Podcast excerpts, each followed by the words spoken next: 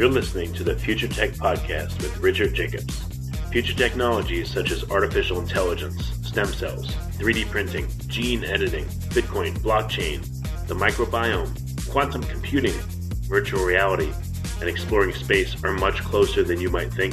In fact, many early versions of these technologies are in play right now, and the companies that are using these technologies are the focus of this podcast. My goal for you, the listener, is to learn from these podcasts. You may very well learn something that may change the course of your life for the better, steer you towards a new career, or give you insight into addressing a thorny medical problem. Remember, this podcast and its content is informational in nature only. No medical, tax, legal, financial, or psychological advice is being given. If you've enjoyed the podcast, please listen, subscribe, like, and tell your friends about it. Thank you.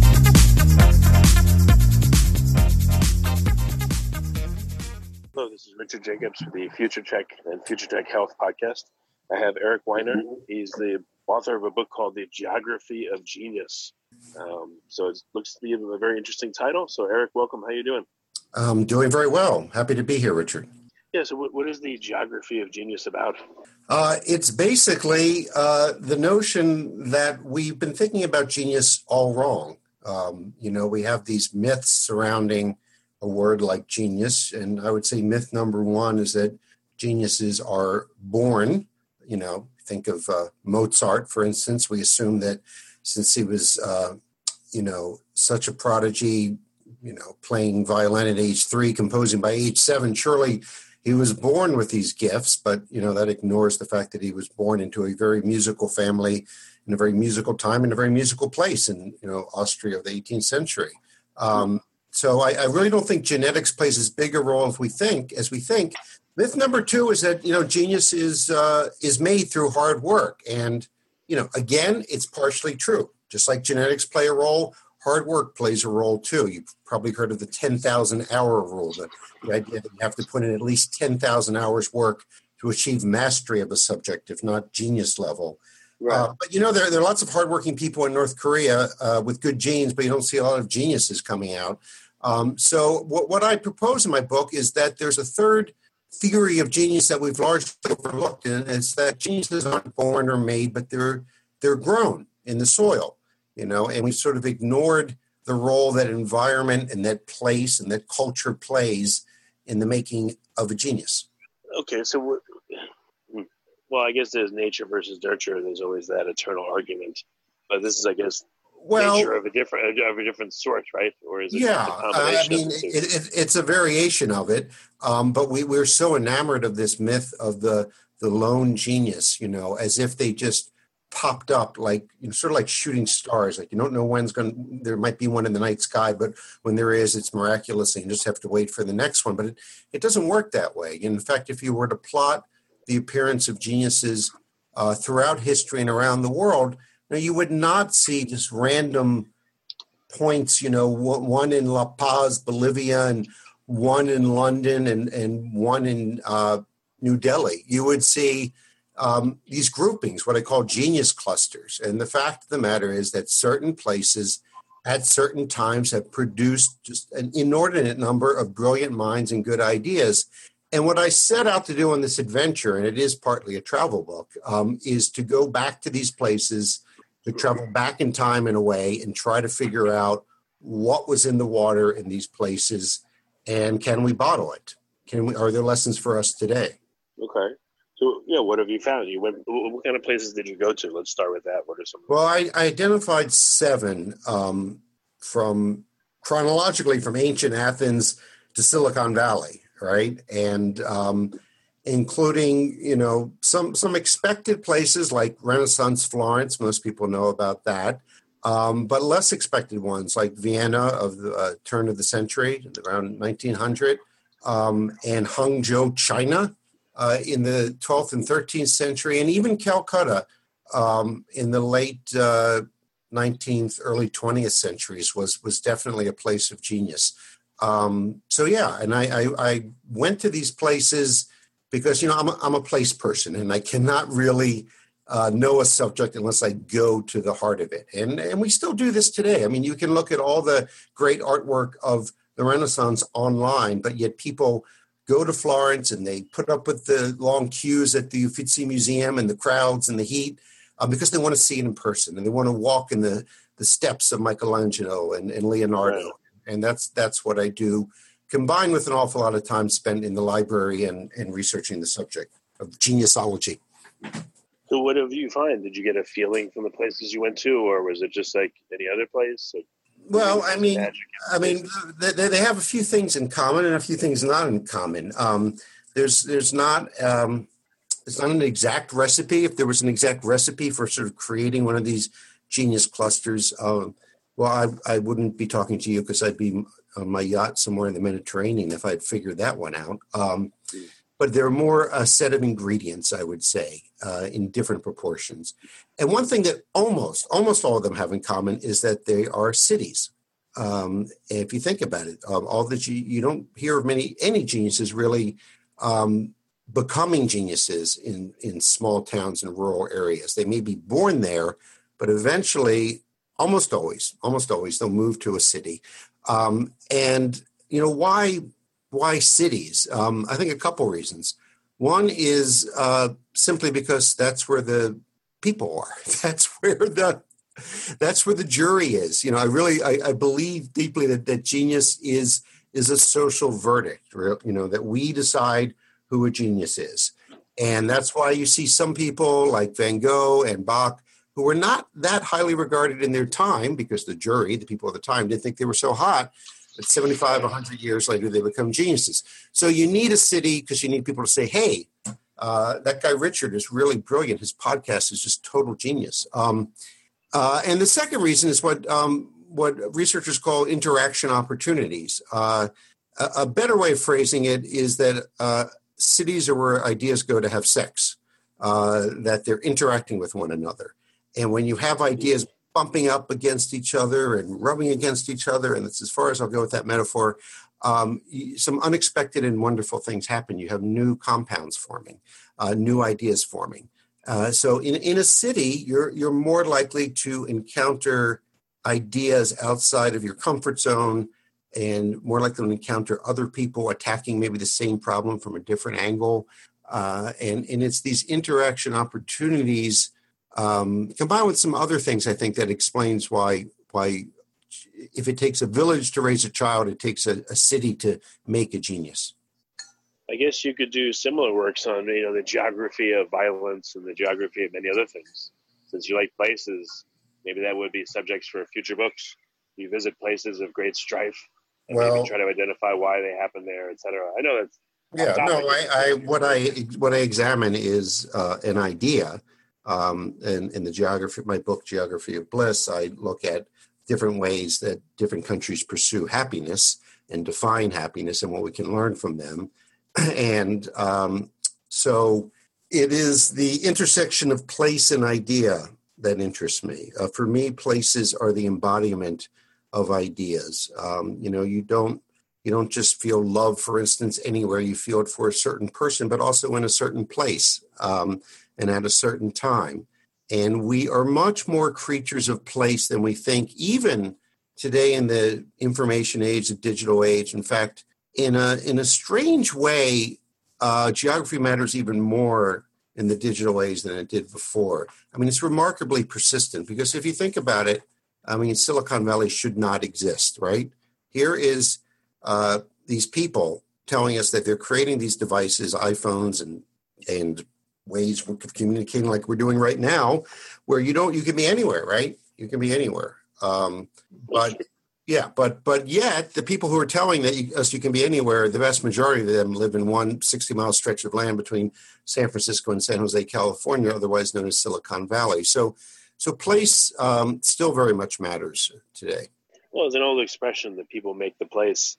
So I know you've been looking at the geography of genius, but maybe most of the context in which genius develops is invisible to you because it, you know, they weren't the same people around at the same time and no, I mean, I, yes, obviously, obviously, you know, there was a, a, British writer whose name escapes me who said famously that the past is a foreign country. They do things differently there.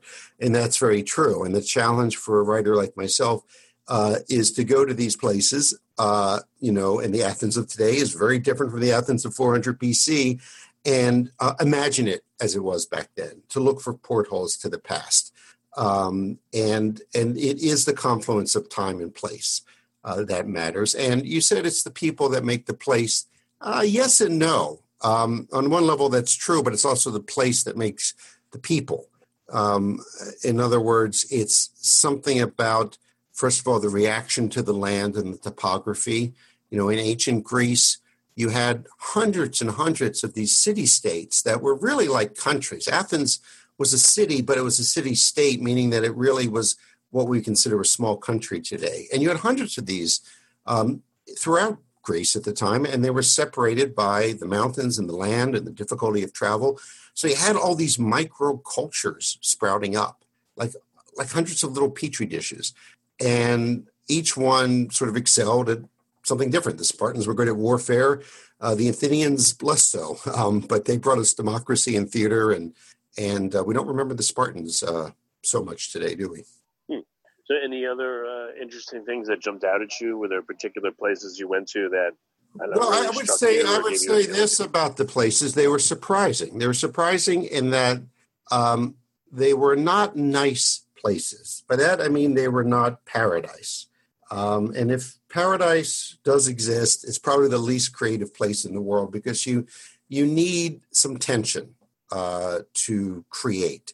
And uh, in fact, you know, Athens, just to use it again as an example, at the time was a, a dirty, smelly place, even by the standards of the day. Edinburgh, uh, during its uh, age of enlightenment in the 18th, 19th centuries, was um, a pretty dirty, smelly place, also, and small, actually, too. And the Scots were great underdogs, you know. I mean, they'd just been conquered by the English. And yet you had this flourishing where you had Adam Smith, the founder of modern economics, and, and David Hume, the great philosopher, and I could go on and on in this kind of backwater, really. Um, but they had something to prove. They had a chip on their shoulder, which helps. Um, and they had they had this this intermingling of people from different classes. Uh, in a building in, in Edinburgh in the 18th century, you might have people from all kinds of different backgrounds living in the same apartment building. And it's this these kind of interactions of differently minded people with different ideas that's really important um, because there's a kind of creativity contagion that takes place. Um, if, if you live near a creative person, you're more likely to be creative yourself, even if you don't know that person, which I know sounds weird, but there's a there's a multiplier effect. Um, and once there is a breakthrough in one field, you tend to see breakthroughs in others. I'll give you an example. Let's go to Vienna of 1900. So there you've got, you know, say say you're Sigmund Freud and you're just some young doctor with some crazy ideas about the unconscious and no one knows you. But you look around, you see all these breakthroughs in art um, with Gustav Klimt and in physics and politics. And uh, you think, well, why not my field too? On some level, you think that. So there's, there's a kind of uh, contagion in a good way uh, that takes place in these, in, in these places. Yeah, I guess it's not just the genius, but what happens in the wake of the genius. Maybe in their wake, more things sprout up maybe it's just the uh, uh, you know have you ever studied um, like you said this contagion you know like when you know i know it's a very different topic but a lot of hip hop originated in in new york you know in certain very small neighborhoods in in queens and the bronx and everything. And it's funny even certain apartment complexes that just seem to be like an epicenter for instance of hip hop. So it's it's weird that certain things are like hyper local and they tend to arise and then they keep that locality for a long time. It's, it's strange that effect Right. And it's it's it's not that different. I mean, hip hop is a creative art form that sprang out of a particular culture. I mean, it would not have sprung out of Renaissance Florence. And I argue that, you know, if you take one of these hip hop artists and you put them in a different time and place, they're not going to be genius hip hop artists. And if you take Leonardo da Vinci and you plop them in, you know, Brooklyn of the 21st century, uh, he's not going to be the genius that we know and love today. Who knows? Maybe he'd become a hip hop star. It's possible. Well, I was seeing, uh, you know, like culture. Like I grew up in New York, and I saw like you know a lot of the the businesses were owned by particular ethnicities, and ethnicities cluster. You know, so maybe this is the same type of effect. like you know, I've over the past I don't know, probably eight or ten years, all the cab drivers seem to be from Ethiopia and Somalia. Mm-hmm. And like I said, historically in New York, you know, all the nail salons were Korean, and all of this was that. And just, I guess, this is clustering both, like you said, um, when a field is advancing, or ancillary fields are advancing, or a culture's there, or I don't know. Yeah, like but the thing is, you've got it. You've got, in order for a place, in my mind, to qualify as a real genius cluster, it's got to be sparks have to be flying in lots of different directions. So, you know, just like a one crop economy is not a great bet. You know, if if that all of a sudden the wheat fields die, you're you're screwed. Um, likewise, uh, I'm a bit you know worried about places well like Silicon Valley, which I think is essentially uh, a one crop economy with different strands growing there, but still one crop. Look what happened with Detroit, which you know in 20s, 30s, 40s, 50s was was this this very vibrant city, um, but it was largely in the car industry and automotive businesses. And if that goes south, the city went south. Um, but in a lot of these places that I looked at, you had you had artists, you had uh, philosophers, uh, you had scientists, and it makes it more vibrant because they sort of feed off each other, even though they're different fields. But I'll be honest, one thing that worries me today is the increase in, of specialization. That um, the reason we don't see a Renaissance man or woman today is because we don't we don't really encourage it. What's rewarded is to know you know more and more about less and less, and that's not the way of the genius. The genius is almost always interdisciplinary to at least some extent. You know, Einstein was a physicist, but he was well read. He played the violin, played it very well, and often spoke about how if he was stuck on a on an equation, he would go play the violin for an hour. And this is according to his son, and all of a sudden he would uh, he would find the solution that way. Well, and speaking about specialization, I've spoken to a ton of people. You know, I've done over two thousand podcasts in the past three years, and I found that very few people want to speculate outside their field. They'll say, "Oh, I'm not an expert in that," or they just won't. Want yeah, I, I, think, think that's uh, first. First of all, that's a, a, ridiculous number of podcasts. That's pretty impressive. Um, so, I'll Thank give you. you. Okay, so you're you're prolific, definitely, and that's one thing geniuses have in common is they're prolific.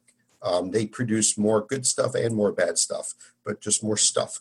Um, but but to get to your point, I mean, I think that's that's a real problem because um, it, it's sort of you know there's a book out i believe called the death of expertise which on the one hand is going on but there's also the tyranny of expertise and of specialization and there's this notion that if you're not an expert and i'm doing air quotes right now but you can't see this because it's a podcast um, if you're not an expert on some field then you have no right to say anything about it to explore it to have an opinion of it and I think that's a huge mistake. And I think one reason we saw, you know, so much interdisciplinary genius in the past is because you could cross lines.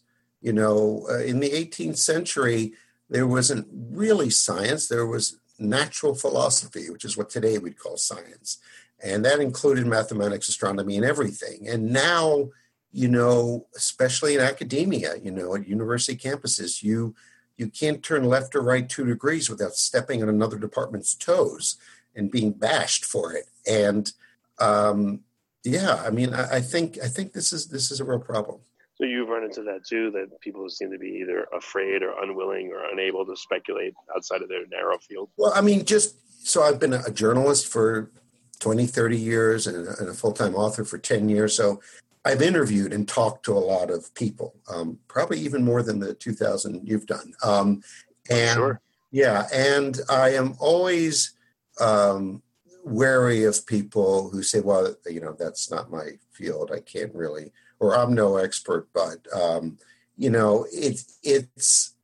I'm more impressed by people who are willing to go out on a limb and willing to step into other into other areas. Um, and I, I think we just like we can self censor ourselves. We, when it comes to speech, we can self censor what we think about. We can say, well, I can't really think about physics because I'm not a physicist. You know, I can't even wrestle. I can't even wrestle with those problems.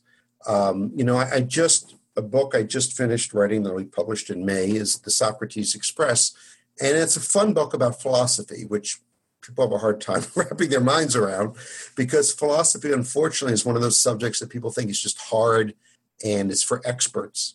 And that's not the way it started. That's not philosophy means one who loves wisdom, and we all can love wisdom. And um, just to go back to ancient Greece one more time, they would everybody could go to the agora, the marketplace, and philosophize with Socrates or talk science with Democritus or whoever. Um, and and it was much more wide open. Well, I, I guess yeah, I don't know. I guess there's a back and forth. Like now, sure, there are people that are afraid to say anything if they're not an expert. But then maybe a couple hundred years ago, in many societies, there was a class system. So the thoughts or opinions of, let's say, the lower class just be completely discarded because they weren't gentlemen or they weren't, uh, you know, whatever you want to call it. So maybe the same thing has been going on just in different ways. And I don't know, maybe there was a golden era of exploration and philosophy and open talk, or maybe there wasn't. I don't know. No, I mean that's I had not thought of that, but that there's there've always been restrictions on who can talk about what. You know, probably since the first caveman who said, you know, what do you know about fire? You didn't invent fire. Why are you talking about fire?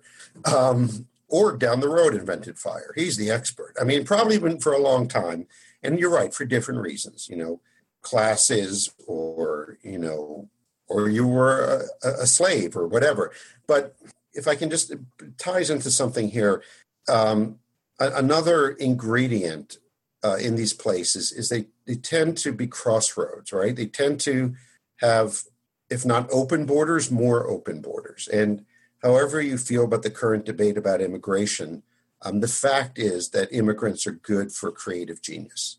Um, a disproportionate number of geniuses were immigrants uh, or refugees or both, be it Einstein or Victor Hugo, uh, Marie Curie. Uh, and today, you know, something like a quarter of all the Nobel Prizes uh, are, if not more, are awarded to Americans or awarded to Americans who were not born in this country, uh, who who immigrated. And I think the reason why, you know, why immigrants maybe you have a theory, but I have my theory too about why why immigrants are disproportionately creative geniuses. And, and the, the typical theory to sort of go back to your Korean bodegas in, or Korean Korean grocery stores in New York uh, is you know they're very hardworking. Immigrants are hungry for success, whatever their ethnicity, right? And so that at first people said that explains, and I thought about that. I thought, well, that would explain why they maybe become successful or even wealthy. But when you're talking about creative genius, and that's what I mean here, creative breakthroughs, you need more than just hard work, right? You need new, fresh ideas. And the, the immigrant, by nature of their experience, has been and is exposed to new ideas.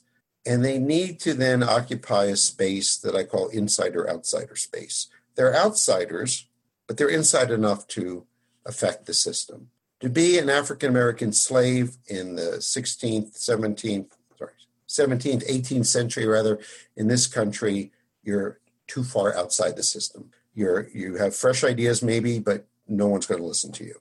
Um, and if you're too embedded in the system, if, if you're you know captain of the ship, you're not going to rock the boat either. Take someone like Freud. He was an immigrant to Vienna, um, came from a place called Moravia that's now part of, I believe, the Czech, either the Czech Republic or Slovakia. I think Slovakia. And don't quote me on that. Anyway, he was an immigrant to Vienna and he was a Jew. Um, so he was an outsider in two ways. But at the time, in the early 20th century, he was inside enough that people listened to his ideas and took him seriously. And that's like, that's the sweet spot, I think. Yeah, I guess you can encapsulate uh, a few factors that lead to genius. I, I would say one is definitely adversity, but not insurmountable adversity, but you know enough to toughen you, harden you, and maybe give you the impetus to look for something different or better.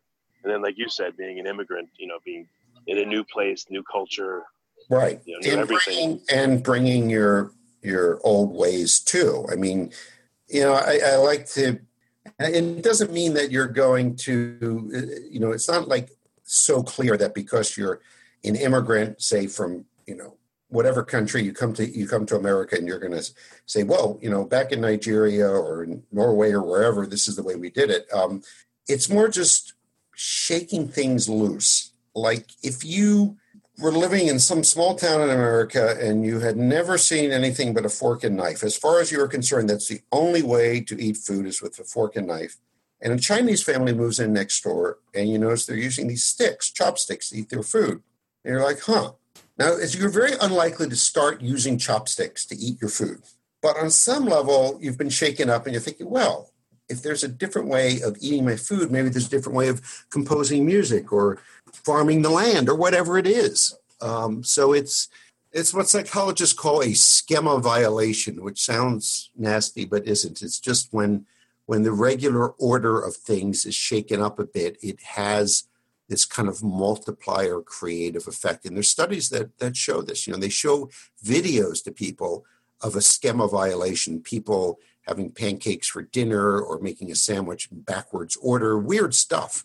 And then they give them a creative creative thinking exam and they see this boost in creative thinking just by watching other people do weird stuff. Yeah, and then there's always uh, people's reaction to it, which would color how someone would either, I guess, you know, they might put their genius away, they might, uh, you know, not let it out if they're in an environment that appears to be very repressive to new and different ideas. I mean, some ideas people like and they think they're cool and quirky, and some they, you know, they they hang the person or they burn them at the stake for. So well, that's why it's, it's all about timing. That's why when I say, you know, it genius is a social verdict. That's what I mean. Is like you have the wrong idea at the wrong time, and you might either um, be burned at the stake or worse, ignored. You know, um, so um, but we don't see it that way. We we we have this very romantic idea of genius as sort of you know that Mozart is a good musician not because people think he's a good musician, but just independently of that. He's just his music is just good. But what if his music is good the way um, you know it's almost like fashion? you know, for a while in the 1970s, people thought really wide ties and bell-bottom jeans and shag carpeting, all this stuff was was cool and fashionable, and now we think it's silly. Um, genius actually operates much much the same way, I think. Did you are you interested much in the lives of the geniuses themselves, or is yeah. it more how they were shaped? Well, I mean, ultimately, I was interested in the the lives, the the sort of biography of the places, um, but I certainly looked at um, at their lives. Um, and we talked about adversity. They they all had some degree of adversity. A hugely disproportionate number lost a parent, usually a father at a young age, um, when they were three, four, five years old. I mean, it's a remarkable number. Um, and you have to wonder about that, about what what is going on there. And, and geniuses tend to be uh, either an only child or the older child, but often an only child um, and that's another commonality. I guess they yeah. Oh, what about when they their immediate family? Do they seem to be affected by them, or not really? And in terms of uh, in terms of exposure, like um, are they exposed to a wide breadth of ideas at a young age? That seems to make a difference um, more than um, be having loving parents. I, I was it Oscar somebody who said, um, I wish I didn't remember who it was, who said the, the worst thing that um, that can happen to a, a, budding genius is to have two loving parents. That's the absolute worst thing. Um, yeah.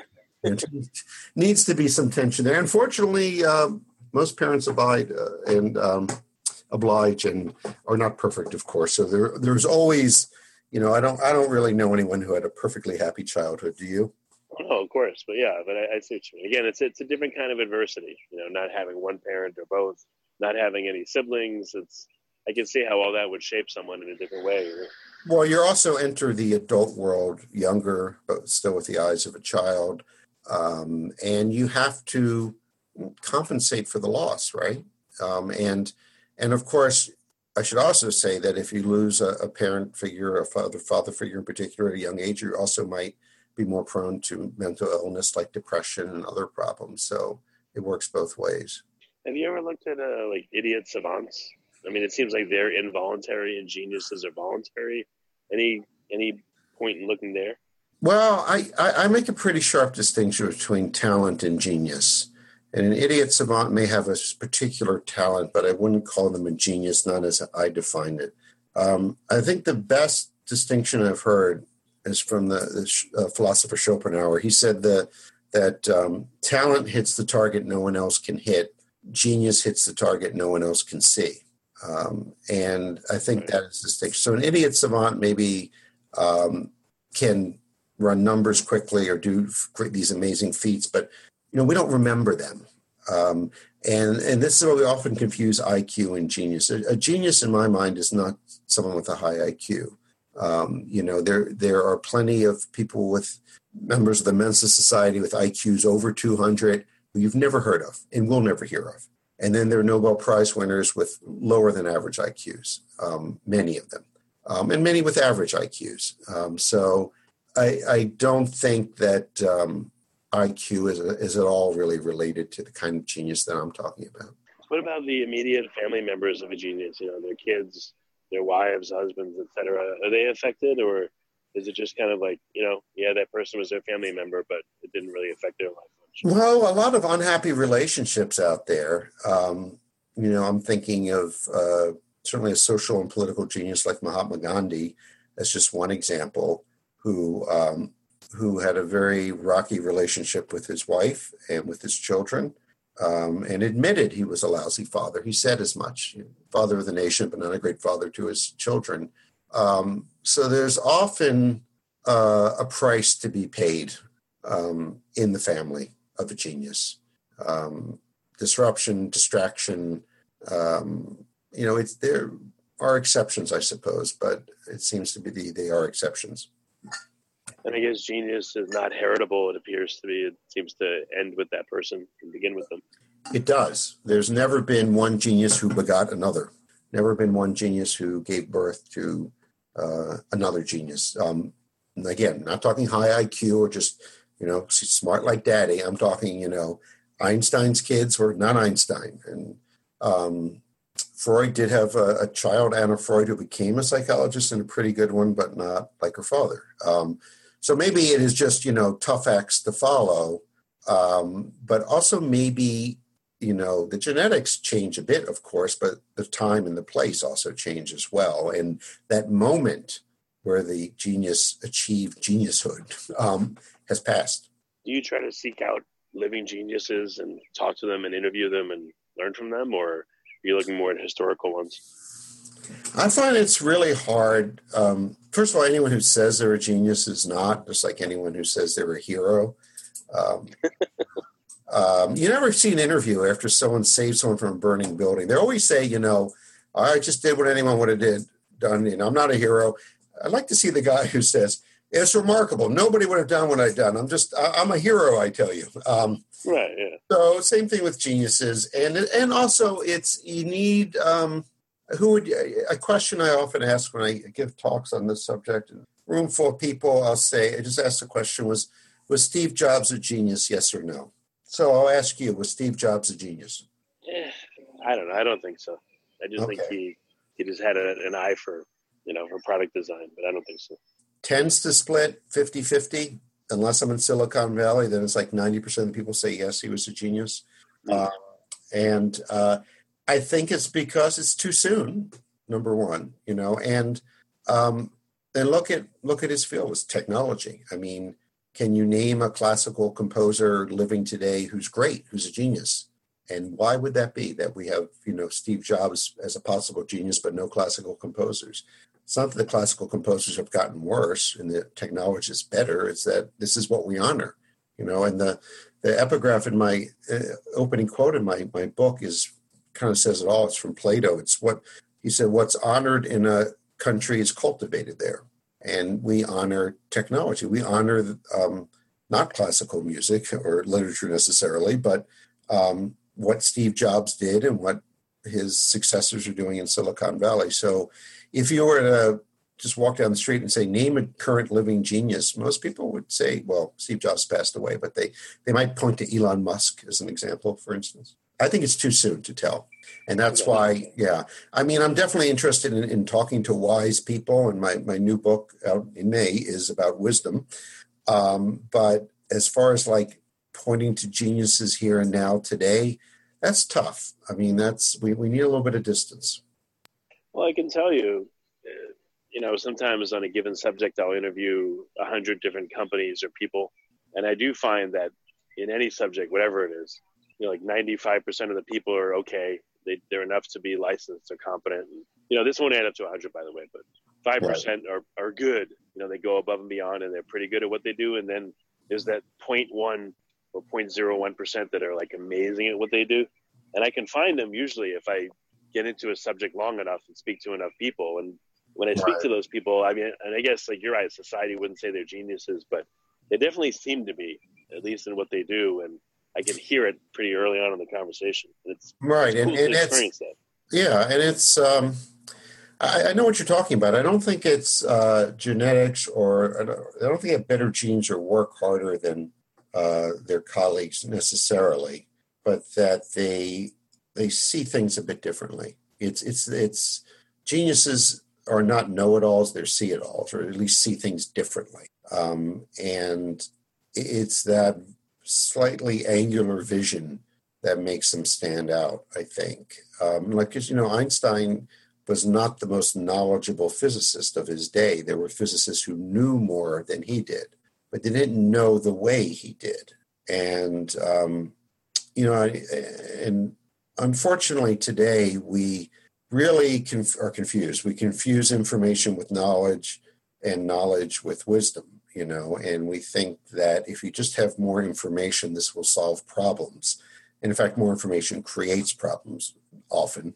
And even more knowledge doesn't solve problems. Uh, what you need is, is wisdom. And um, yeah, I think we, we've lost sight of that. Um, the idea that it's not knowing more, but seeing more that matters. Well, I think it's even worse than that. It's like a lot of people are now um, saying, all right, we're going to leave the, the wisdom to AI and AI, I don't think has any wisdom. And like you said, it, you know, it's the vast accumulation of data, let's say, that it can look at. But it just seems like a lot of fields are saying, "Oh, AI will solve this," or AI. Right, and, and, the, and the reason it's sort of like a natural. I'm just thinking about this now. It's sort of a natural outcome. What that attitude is a natural outcome of our belief that wisdom is just a bunch of data. That you just and if the machines can have all that data and process it more quickly even than a human, then they will be more knowledgeable and even wiser uh, than us. And again, wisdom is is you know the discerning use of knowledge. It's not having more knowledge. It's been said that you know knowledge is knowing that a tomato is a fruit. Wisdom is not putting it in a fruit salad. Um, and so you know we we we've lost this. I'm i'm trying in some small way in my books and in my new book which i keep mentioning the socrates express which will be out in may um, to recover that lost art of philosophy as the love of wisdom. Um, and i think we you know we're hungry for it. People are really hungry for wisdom but and, and i think they're confused because they've got these devices called smartphones they're carrying around that and I'm fondling mine, mine right now, which you know has all of human knowledge essentially, you know, in in in this little device, which is remarkable. Um, but it's it's not making me any happier really or any wiser.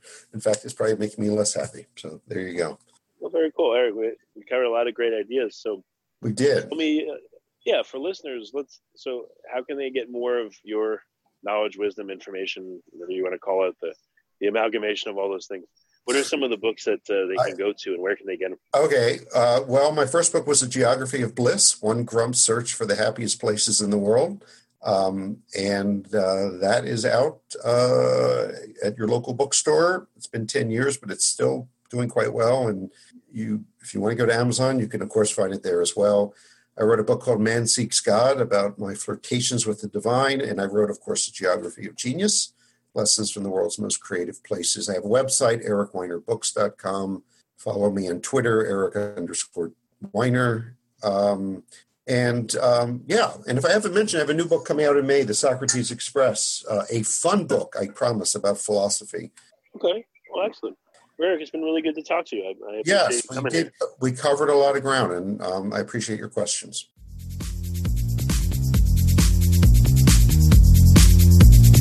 You're listening to the Future Tech Podcast with Richard Jacobs. Future technologies such as artificial intelligence, stem cells, 3D printing, gene editing, Bitcoin, blockchain, the microbiome, quantum computing, virtual reality, and exploring space are much closer than you might think. In fact, many early versions of these technologies are in play right now, and the companies that are using these technologies are the focus of this podcast. My goal for you, the listener, is to learn from these podcasts. You may very well learn something that may change the course of your life for the better, steer you towards a new career, or give you insight into addressing a thorny medical problem.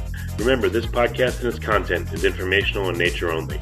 No medical, tax, legal, financial, or psychological advice is being given.